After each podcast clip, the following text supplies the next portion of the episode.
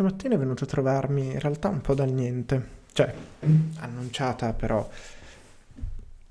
senza un motivo particolare, un'amica che non vedevo da un po' di tempo e in realtà noi abbiamo fatto molto più che raccontarci, che è appunto una pratica che dovremmo praticare più spesso, prenderci del tempo che non sia eccessivamente contratto per, per ascoltarci e lasciarci andare e cercare di dare un senso che sia un po' più ampio di solo io a, alle nostre esperienze. Una,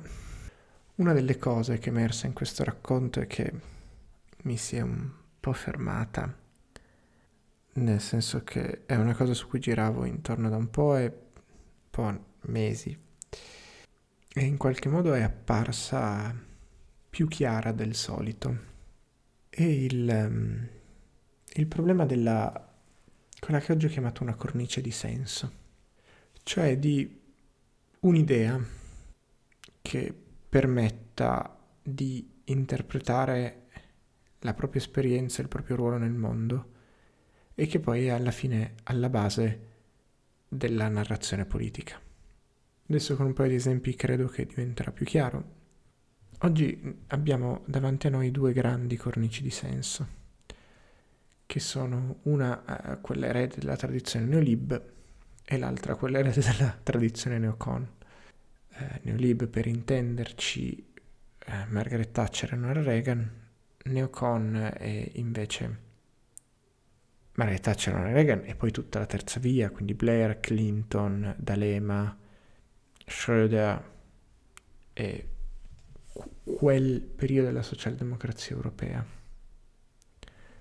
Neocon invece è tipicamente oggi la Meloni, ieri la Lega, Le Pen, eh, Trump. La retorica neocon è forse tra le due quella un po' più... quella che trovo un po' più interessante, nel senso che va a giocare su molti piani, li confonde volutamente. E il discorso che fanno è essenzialmente di parlare a persone che si sentono escluse dalla rappresentazione del mondo, che sentono di far fatica a stare al passo nella narrazione del mondo, ma che dall'altra parte hanno passato una parte della loro vita sentendosi al centro. L'esempio tipico poi con tante piccole variazioni perché alla fine basta, basta che ciò funzioni anche solo su un pezzetto della propria identità perché poi la narrazione faccia presa. L'esempio tipico è un maschio di mezz'età con un lavoro o da operaio specializzato o in ufficio senza un'altissima qualifica, che vive non in una grande città, però magari nemmeno nella provincia più sperduta, un centro medio da 50, 100, 200 mila abitanti, come ce ne sono tanti in Italia, tendenzialmente eterosessuale, tendenzialmente più che cattolico frequentante la Chiesa. Queste persone erano senza dubbio i protagonisti di qualunque film e narrazione del, del periodo in cui sono diventati adulti, di 40 anni fa. Le politiche pubbliche erano fatte pensando a loro, eh, persone senza lavoro di cura, che avevano una famiglia che li supportava, con un contratto tipico, tipicissimo, eh, in dei centri non particolarmente grandi, quindi anche molto omogenei dal punto di vista culturale. E quindi la cornice di senso neocon è un po' questa, cioè se stai male oggi è perché il mondo è cambiato. Noi quello che possiamo prometterti è di riportare il mondo dove era così tu di nuovo starai bene. Poi l'esercizio di eh, carpiatura mentale, l'esercizio di disonestà intellettuale e non puntare e rappresentare come i cambiamenti che hanno peggiorato la situazione, indicare come cambiamenti che hanno peggiorato la situazione, cambiamenti che in realtà non sono quelli che strutturalmente l'hanno peggiorata, e di dall'altra parte nascondere tutte le esperienze intorno, cioè di chi non era archetipico e di chi non è oggi archetipico. È, è chiaro però che dall'altra parte, poi adesso torno un attimo su a che cosa mi sto riferendo, è è chiaro che per una persona che si sentiva al centro del mondo, al centro dell'attenzione politica, al centro della narrazione collettiva, che non doveva pensare, perché la sua etica personale era di fatto l'etica collettiva. Per cui era facile leggere il mondo perché il mondo rispondeva molto alla sua esperienza personale. Oggi si trova in una situazione in cui deve mettersi in discussione, che è una roba difficilissima da fare, in cui ci sono delle cose nel mondo che non gli risuonano più, in cui non è più al centro del dibattito politico, quindi vuol dire che anche le politiche pubbliche che vengono fatte sono sempre meno nel suo interesse e quindi il, la narrazione di un ritorno a un passato magico, mistico, che non è esistito, però che risuona nel ricordo, è una cornice di senso fortissima. E per esempio, pensiamo all'immigrazione o al Ecco, due buoni archetipi sono da una parte l'immigrazione e dall'altra i femminismi. Sull'immigrazione andiamo a toccare il tema del lavoro e quindi questa immagine che gli immigrati ci tolgono il lavoro e quindi dobbiamo tornare a un paese senza immigrati, perché così possiamo garantirci noi arch- ex archetipi un lavoro. Quello che viene omesso è che questi ex archetipi hanno lavorato, hanno cominciato a lavorare sull'onda lunga della socialdemocrazia europea, delle politiche keynesiane del dopoguerra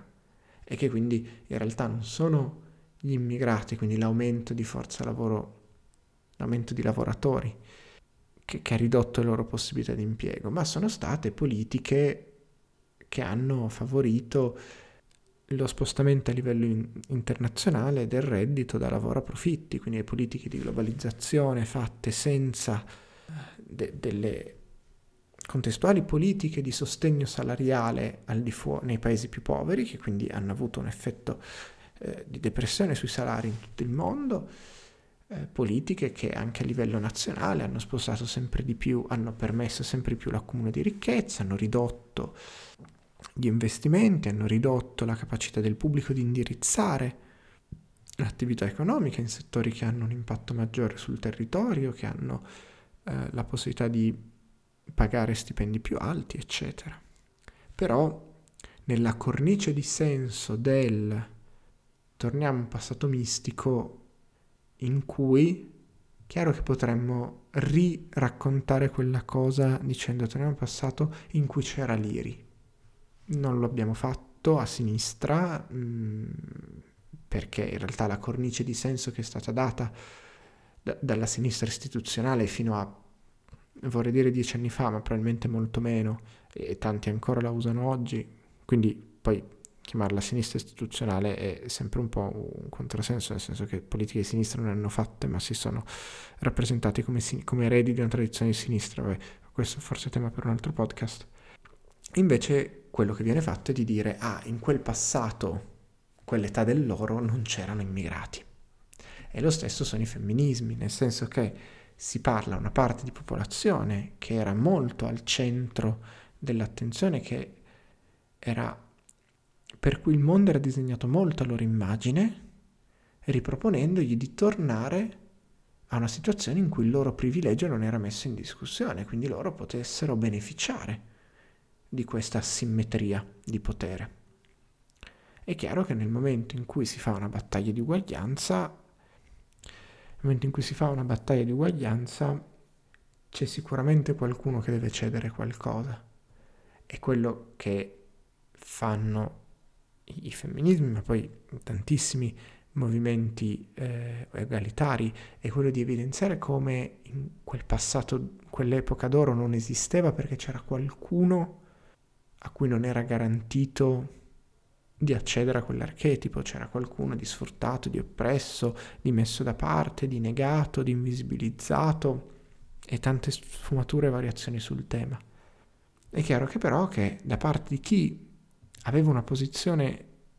diciamo, di, pri- sì, di privilegio e l'ha persa, l'immagine, soprattutto se non spiegata, di tornare al privilegio è molto forte.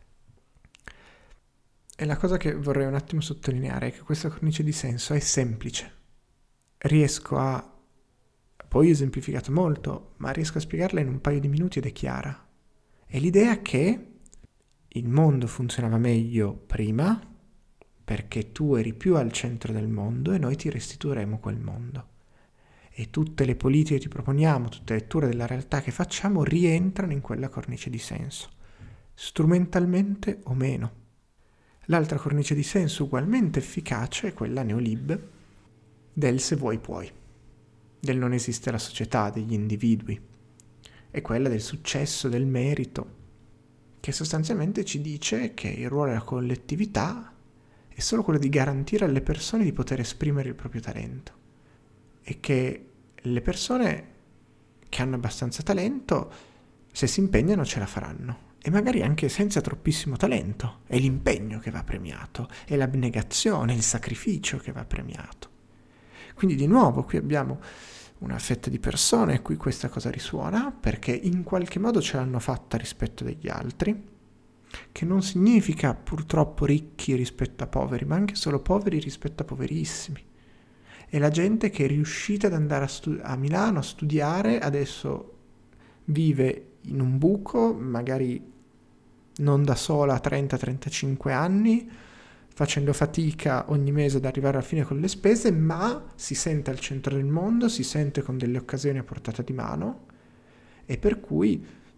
il, la cornice di senso del se ti impegni ce la farai, se vuoi puoi, è solo uno step, non arrenderti, lavora,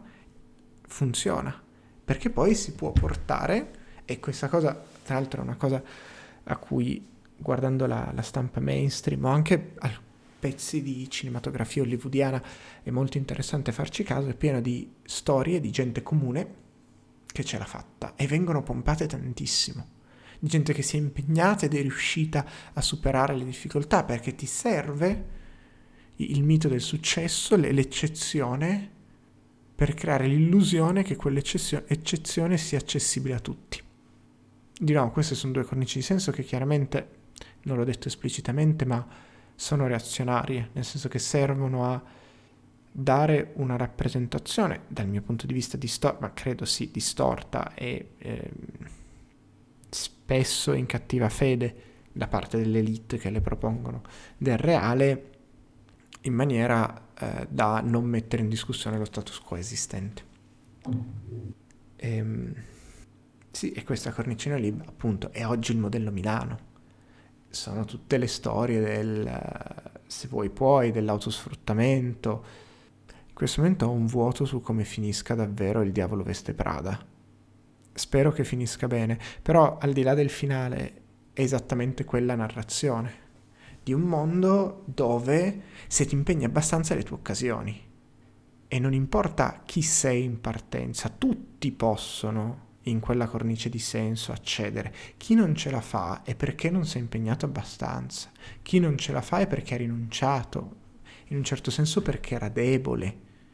perché era rinunciatario. E questa cornice di senso c'è tutta la lotta al welfare state. Per cui pensiamo alla retorica che è stata fatta per anni contro il reddito di cittadinanza, per cui il reddito di cittadinanza non va dato perché disincentiva lo sforzo e permette alle persone di uscire da questa logica. E quindi se tu hai costruito la tua cornice di senso sul fatto che l'unico modo per garantirti un senso è l'impegno, anche l'impegno oltre ogni ragionevole evidenza, nel momento in cui ti si dice ma guarda che è possibile pensare un mondo che abbia delle altre cornici di senso, pensare lo stesso discorso prima dei privilegi in maniera forse più subdola, è possibile immaginare un mondo dove ci sono delle alternative al tuo modo di vita che ti legittima? Quella cosa ti mette in crisi sul piano valoriale. Perché io devo lavorare e gli altri no? No, no, il punto è che noi stiamo dicendo che neanche tu dovresti lavorare, noi, nel senso, eh, noi pericolosi bolscevichi. Noi ci stiamo dicendo che neanche tu dovresti lavorare, però poi tu non riesci a immaginarti senza il lavoro, senza quella costante sfida, senza quel costante impegno, senza quel costante quel modo di avere approvazione e quindi non riesci a immaginare un mondo dove questa cosa non, non ci sia neanche per gli altri. E qui veniamo alla nota dolente eh, perché oggi ho fatto fatica a, a tipo prima metterlo a fuoco e poi a spiegarlo. A sinistra manca una cornice di senso Eh, quelle più efficaci sono state le cornici di senso che abbiamo visto tanto a sinistra. In realtà c'è una cornice di senso che forse ha funzionato, ma ci arrivo tra un attimo. Le cornici di senso che abbiamo visto a sinistra sono queste due, sono quella neocon di, dei compagni Tenchi, dei compagni che sbagliano, Marco Rizzo, adesso mi sfugge il nome, in Germania la, la um, scissione della Linke, quindi questa sinistra per un ritorno a un passato magico, e se no quella alla PD, alla Hillary Clinton, del se vuoi puoi. C'è stata forse una finestra in cui una cornice di senso molto populista e in questo molto bella che è quella delle piazze del 2011 We are the 99, noi siamo il 99%, che forse ha funzionato per un certo periodo e potrebbe valer la pena provare a recuperarla, che è molto autoassolvente da un certo punto di vista, che non è per forza un male, anzi, che è quella del... c'è una piccola parte di questa società che vive sulle spalle di tutti gli altri, questa piccola parte sono i ricchi, e ogni problema lo risemantizzi come, che è una roba che tra l'altro sto facendo personalmente spesso nell'ultimo periodo, lo risemantizzi come qualcosa che i ricchi fanno contro. La crisi della scuola pubblica, sono i ricchi che vogliono aumentare il divario di istruzione e garantirsi una riproduzione sociale. La crisi della sanità, sono i ricchi che comunque possono pagarsi la sanità e quindi non hanno interesse a garantire una sanità per tutti perché tanto non c'è interesse a che le persone vivano bene a lungo, l'importante è che siano produttive e riproduttive mm, tra i 20 e i 40 50 anni quando si può estrarre plus eh, lavoro da loro. Non usate plus lavoro mm, quando si parla, nel senso questa rimane detto un po' in, in in gibberish. E quindi quella cornice di senso un po' c'è stata, stamattina non mi è venuta in mente, però effettivamente un po' c'è stata, ed è quella, del, quella di Podemos, è quella di, dei primi anni di Sirisa, è quella di Momentum e Jeremy Corbyn, è quella delle, candid- delle candidature alle primarie democratiche di Bernie Sanders, e per certi aspetti quella di Mélenchon e della Francis Smith, il mio francese al solito è pessimo, di un certo tentativo che aveva fatto la link e non aveva funzionato. E la cosa che stavo pensando invece stamattina è che que- quella, quella serie di... Quella, quella sorta di sintesi che c'è a livello di politiche e a livello, in un certo modo, di teoria, in quella che considero la, la mia area di sinistra, che sono sempre più convinta che sia essenzialmente l'erede dei movimenti no global di fine anni 90, primi anni 2000. Quindi ve tanto al movimento, ma anche all'associazionismo, eh, che è una sinistra che col comunismo ha sicuramente fatti i conti e che s- continua a cercare le vie democratiche al socialismo. È una sinistra che dopo anni ha fatto i conti col tema dell'identità. Ecco, la cornice di senso migliore che io riesco a vedere, poi magari c'è qualcuno che ne ha di migliori e eh, spero, cioè sarei ben felice perché è dove poi puoi costruire una comunicazione politica, ma la cornice che vedo è quella mm, onda mimetica, oserei dire di metà fine anni zero, del molto vaporwave, molto vaporwave, del luxury, fully automated luxury gay space communism. Del eh, lussurioso comunismo spaziale gay della piena automazione. Tipo, come traduzione, fatta adesso su due piedi. Che è una roba che richiede due ore di esegesi per essere spiegata decentemente. Perché va spiegato ogni pezzo. Ed è una roba che a me risuona tantissimo perché sono tutte parole singolarmente che mi risuonano, perché forse oggi, qualche anno dopo, parleremo di queer communism, però appunto parliamo di eh, nuove forme di impresa, abolizione della proprietà privata, sapendo cosa intendiamo come abolizione della proprietà privata, che è la proprietà, proprietà privata dei mezzi di produzione, quindi sostanzialmente la fine dell'estrazione di profitto dalle imprese. Abbiamo il tema dell'identità, nel superare il tema dell'identità. Non so se l'ho già fatto, forse sì. C'è un, un capitolo di Nologo che mi si è fissato molto in mente perché appunto Naomi Klein diceva riferendosi ai primi anni 90 ci siamo un po' troppo fissati sul tema dell'identità e di dividere l'identità e di andare a analizzarla e andare a trovare le diverse identità. Mentre oggi stiamo davvero arrivando a una sintesi un po' di segno opposto, cioè che, che rifiuta sia se vogliamo, sia quel sogno di uguaglianza assoluta, di omogeneità del, della cornice di senso neocon, sia quel, l'idea di assoluto individualismo della cornice di senso neolib, che probabilmente è poi uno dei sensi di questo grande pensiero intersezionale degli ultimi anni, cioè che non importa davvero qual è il pezzo della tua individualità, della tua autorappresentazione che ti porta a sofferenza e sei libero di cercare di definirlo e riconoscerlo meno. La cosa importante è riconoscere che questa sofferenza è un'esperienza comune in qualche modo a più o meno tutti e che è inutile e probabilmente impossibile fare una classifica di queste sofferenze e l'unica cosa che si può fare è immaginare un mondo in cui tutte queste sofferenze abbiano spazio e in cui ci siano delle soluzioni, de, delle pratiche di cura, di attenzione, di inclusività, di, di, di laicità, nel senso di, di apertura al diverso, eh, delle pratiche che siano anche flessibili, che siano in, inclusive, accoglienti perché tutte queste diverse sensibilità, tutte queste diverse fragilità, tutte queste diverse sofferenze possano avere spazio. Se vogliamo un'enorme eterogenesi dei fini, ed è di nuovo probabilmente un'immagine, cioè è un'immagine molto di collettivo, ma in cui il collettivo non è tale perché sono uguali le autorappresentazioni, ma è collettivo perché è uguale lo scontro con la realtà di queste autorappresentazioni. E io lo sto dicendo male, è una cosa, lo, lo sentiamo che è molto meno efficace. E questo qui è un po' proprio il, il punto di tutto ciò, cioè non,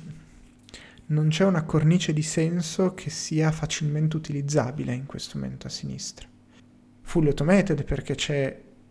l'idea di eh, rimpossessarsi della tecnologia come strumento di liberazione dell'uomo e quindi della fine del lavoro salariato, comunque di una sua fortissima riduzione per dare spazio all'ozio, questo mito della classicità, l'ozio. La persona era davvero arrivata quando non lavorava e quando poteva dedicarsi a... non lavorava per salario, non lavorava per necessità e poteva dedicarsi a, a un impegno vero, un impegno importante, un impegno che sentiva e quindi alla lettura, alla produzione culturale, alla produzione artistica, al servizio, alla politica, quindi al servizio di comunità, a un certo tipo di lavoro di cura della collettività, poi cura personale no, erano comunque maschi, magari non così etero, ma maschi bianchi, magari non così bianchi, però maschi di etnia dominante assolutamente sì. E anzi le matrone erano considerate arrivate quando avevano abbastanza gente per non doversi occupare loro della cura della, del lavoro domestico, eccetera, cosa che assolutamente apprezzabile. Ringraziamo ogni giorno gli elettrodomestici che ci tolgono un po' di ore di lavoro, anche un bel po' di ore di lavoro dal lavoro domestico, quindi. E Space è quella che mi suona un sacco come immaginario, forse non riesco a argomentarla così bene, io l'ho sempre vissuta molto come quella propensione all'assenza di limiti, alla possibilità di immaginare, alla fantascienza eh, de- dell'epoca d'oro della fantascienza, quindi questo lo spazio come eh, luogo di assoluta libertà, di assoluta sperimentazione e anche uno spazio ancora libero da gerarchie di potere, eccetera, è uno spazio che in realtà appunto nell'epoca d'oro della fantascienza è stato un sacco semantizzato come eh, rivoluzionario e come luogo per esplorare le contraddizioni del reale. Il punto di tutto ciò comunque, se è vero che The Fully Automated Luxury Queer Space Communism è la migliore cornice di senso che abbiamo a sinistra per dare una lettura del reale, e di nuovo il punto non è una lettura analitica del reale, cioè una costruzione pezzetto per pezzetto del singolo evento, cosa che siamo bravissimi a fare a sinistra, è una lettura sintetica del reale, cioè il fatto di avere uno schema di pensiero semplice e ripetitivo che possiamo applicare a qualunque cosa e che quindi sia facile da trasmettere alle persone. E in questo, se, se ripensiamo ai tre schemi, le tre cornici di senso che ho dato prima, sono fantastici. Succede qualcosa, tu la puoi risemantizzare in quella cornice di senso. E quella cornice di senso ti, ti aiuta. Cioè, se non sei me che tipo passo le mie giornate a pensare come attività involontaria, e la cosa ogni tanto mi dà dei problemi, però mm, hai bisogno appunto di degli schemi di lettura che ti permettano di, di afferrare rapidamente la realtà, di leggere una notizia e più o meno capire cosa sta succedendo e che quello servono queste cornici di senso. E appunto io ho molta paura che la migliore cornice di senso che abbiamo a sinistra, se non appunto forse quella del 2011, il 99%, che però è abbastanza difficile. Tra l'altro la, la cosa curiosa è che è retoricamente una teoria del complotto. Poi io credo che sia vera e quindi non sia una teoria del complotto e questo, beh, prima o poi magari parliamo anche di teoria del complotto. Però ha questa forma molto strana da, da teoria del complotto, da, mm, molto rancorosa, poi non che le altre non lo siano, quella ne ho con assolutamente. Però anche molto esplicita e quindi anche molto... Uh, è molto facile per il potere silenziarti, cioè è molto chiaro contro chi stai andando e, e, e quel chi che stai, come dire, cercando di combattere è esattamente quel chi che mantiene il controllo sui mezzi di informazione. Però, al di là di questo,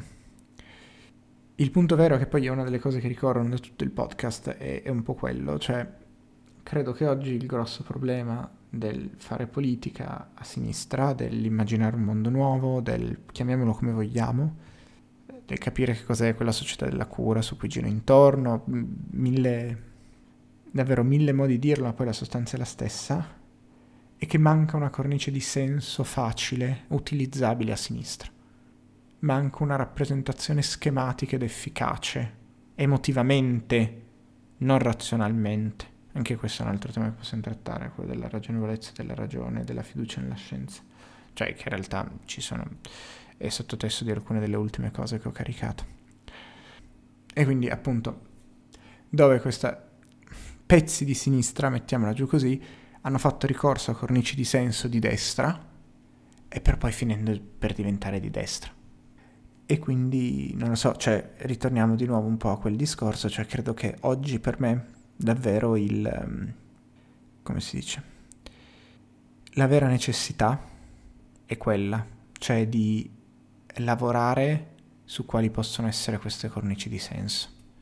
E penso che non si possa più di tanto scappare come metodo di lavoro appunto dal raccontarci, dal cercare di provare a, a, parlare, a mettere insieme pensieri, a farli girare, a far risuonare, entrare in risonanza emozioni, esperienze, sperando che a un certo punto qualcune di quelle prendano una forma particolarmente limpida, che magari è qualcosa che non riusciamo a immaginare, magari è davvero una traduzione in termini molto più concreti della vaporwave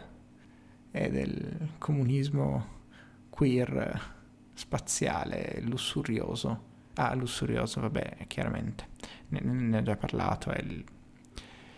eh, il rifiuto dell'associazione comunismo e pauperismo, per cui non, il rifiuto dell'idea che il comunismo porta povertà, ma invece quella dell'idea di uno sviluppo collettivo che miri a sostanzialmente a un enorme piccolo ceto medio. Appunto, e che poi alla fine, al solito sto divagando, alla fine che, che non, non faccia molto di più che appunto riuscire a dare una forma utilizzabile a quell'immagine, oppure che ne trovi una totalmente nuova.